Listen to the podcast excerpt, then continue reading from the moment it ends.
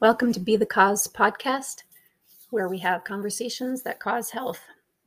I'm your host, Amanda Plevel, and today we're going to talk about an interesting topic fear. And there are so many variations of that fear. When I was in kindergarten, I remember a very traumatizing experience. We sat at round tables with, oh, six to eight kids per table. and our teacher, if we were talking or doing something naughty, what would happen is she would come and put a piece of masking tape on your spot on the table. And then if you were really bad, she would put she would put your name on it first. And then if she if you were really bad, she'd put a check mark after it. And if you were really bad, she'd put another check mark after it. And then you'd have to go to the principal's office. And I remember one time I am not the type of person, and certainly was not at at five years old. And I don't think most five year olds think like this, but um, they generally want to be good. They want to be seen as good. They want to be loved, and they want to be supported, and they want people to be kind to them. I don't think that five year olds generally set out to irritate a teacher and and um, try to cause trouble and try to get to the principal's office. And it just makes me think how much misunderstanding is out there. And as an innocent five year old who's just trying to get through the day with all of the anxieties and fears and worries that come up when you're separated from your family and you're around people that are supposed to, you know, take care of you. Um, in this particular situation, I was getting over an illness and I remember coughing. It was misunderstood as talking, and I got the tape with my name on it. And the fact that I am in my 40s talking about this experience just tells you that when a situation is not healed and it's not resolved and it leaves an indelible mark on um, the the play of you know it has it has a play in the rest of your life then. And i bring that story up because one of the most evidential reasons evidential burdens that we work with when people come to anmc is that sympathetic parasympathetic dysfunction. And what i mean by that is we don't generally live in the parasympathetic the rest and digest state anymore. We're we're we're so pronounced in this stuckness of the sympathetic dominance where um, you're in a fight flight or freeze state. And this is this is a limitation that many come with and it has huge burdens for our physical health. If we're constantly in that sympathetic state you listen to some of the other podcasts and if you've been in sessions with us at the office um, you've you've heard this before. We talk about Sam and Patty. We gave them names, and when we're in that sympathetic, that Sam state, we're shutting down a lot of the natural, normal, reflexive, re um, relaxive properties of the body. We're not digesting as well because that function isn't needed if you're running from a tiger. Our heart rate is elevated. We're not breathing deeply into our lungs. We're having very quick, short breaths. Um, our muscles are contracted and tight and tense. And so the the impact of all of that is how we receive our nutrients and how the rest of the organs function then and how the neurotransmitters work in the brain and our sense of mood and emotion and how our hormones respond. So it really is a cascade um, to many many illnesses down the road. And so when we um, when we've heard you know stress causes illness, well it it there is actually a physiological reason to why that stress is impactful in a body.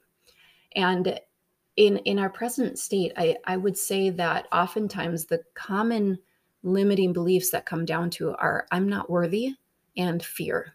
Fear can translate as anger which is a very interesting juxtaposition and and how that affects the rest of your life and your physical signs and symptoms as well. And i would i would venture to say um, that it, it could be seen as a truth in uh, amongst all amongst all people that people want and need to feel understood and to feel significant like they have a place and a purpose here. Otherwise what's the reason for their existence? And so to feel understood gives them significance and that makes them feel important and valued and purposeful. That i believe is a basic core need of each individual to feel valued and supported. But what we do with misunderstanding or differing of opinion is not felt as just that a different perspective or an opportunity to see things differently and the potential to grow It's not it's not seen as that. It's seen as an I'm better or this is good, this is bad. If we have a difference of opinion, what happens when we're in that fear state then is we take that to mean a lack of support, which means you're not worthy. That leads to a sense of feeling threatened. And what does threatening do? It threatens your very safety and survival. So you're gonna you're gonna activate that sympathetic side of your nervous system. And you're gonna get into a responsiveness and, a, and an action place and a defensiveness. Now that that reaction, that responsiveness, that energy aura around you is felt defensively by the person, by the by the people that are around you. And so they respond defensively. And that comes back to you and you're left feeling like the victim because you know yourself and you know that you're you're good. You know that your intentions were good. And it's and we don't realize it's okay that the other person just had a difference of opinion but when we're stuck in that sympathetic dominant state, or when we've been trained to to feel that as a sign of threat, then we start this cascade, and it and it leads to all kinds of emotional tangles. It leads to all kinds of disruptions and liabilities and and fights and arguments and lawsuits and divorces. I mean, the the list can just go on and on, basically due to misunderstanding. And so I think that um, I think that the interesting part about that is a lot of people live in this state of fear of misunderstanding and fear of retaliation. It's not just a fear that uh, uh, uh, uh it's not just people pleasing. It's not just the fear that somebody that you're going to offend somebody or the fear that you're not going to be um, supported. It's that fear that not only are you not supported, but that somebody is going to retaliate and and take action to try to hurt you. And I would just say, can we just stop doing that to each other? Can we just stop creating a culture in which this is the norm? When we make mistakes, we're, we're human. We don't have all of the knowledge yet. That's why we go through life so we can have experiences. And we should have that opportunity to grow from that conflict or that discord or that disagreement or that difference of opinion and not just be punished because there was a wrong choice made or somebody got offended or um, it went against a, a normal belief whatever that whatever that would mean but i think that that's something that we should consider and take in mind and that maybe the new choice thoughts can be about we can disagree peacefully we can have a choice thought that says people generally support me and see my good intentions. And we can also have a choice thought that says, I see people for their general goodness as well. And we can have a choice thought that says, I can understand their own instinctual threats to safety as well. And if we go into giving people the benefit of the doubt and trusting that there is a general goodness about people and that they too have a past and experiences and stories and natural instincts to protect and threats to their survival. And we'll take action on that as well. We don't have to make people victims and we don't have to be left feeling the victim in that.